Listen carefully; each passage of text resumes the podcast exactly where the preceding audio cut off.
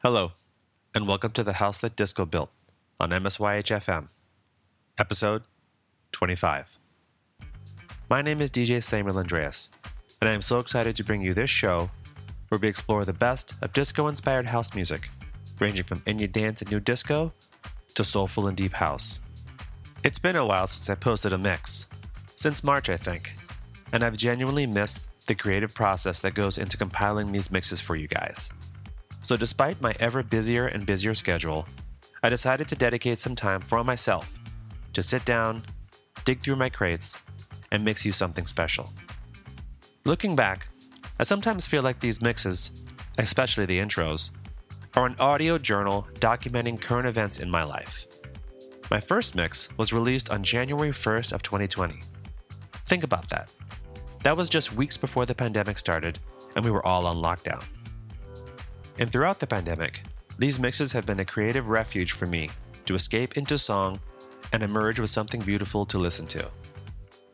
As I mentioned before, the schedule has been nuts lately, but I'm trying to be present and remember to be grateful for everything in my life, even the stressful stuff. I have so much to be thankful for, and despite constantly increasing demands on my schedule, I must stop and remember all the blessings I'm given every day.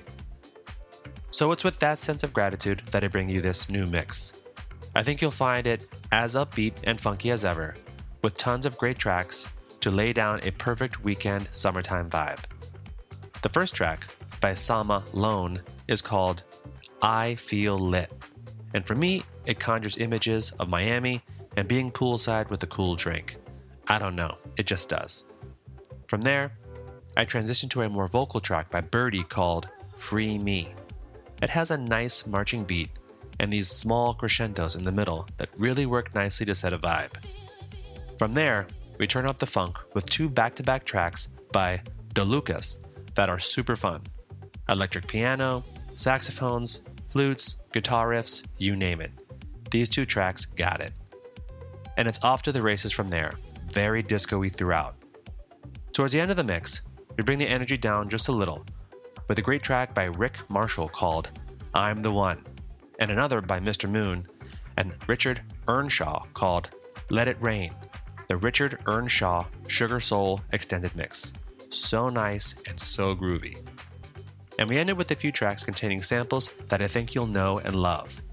I don't want to give them away, you'll have to listen to the very end. So, on that note, let's get to the mix. Thank you again for listening and taking the time to engage in this labor of love. I'm truly grateful to all my listeners and hope you enjoy what I've compiled for you this month.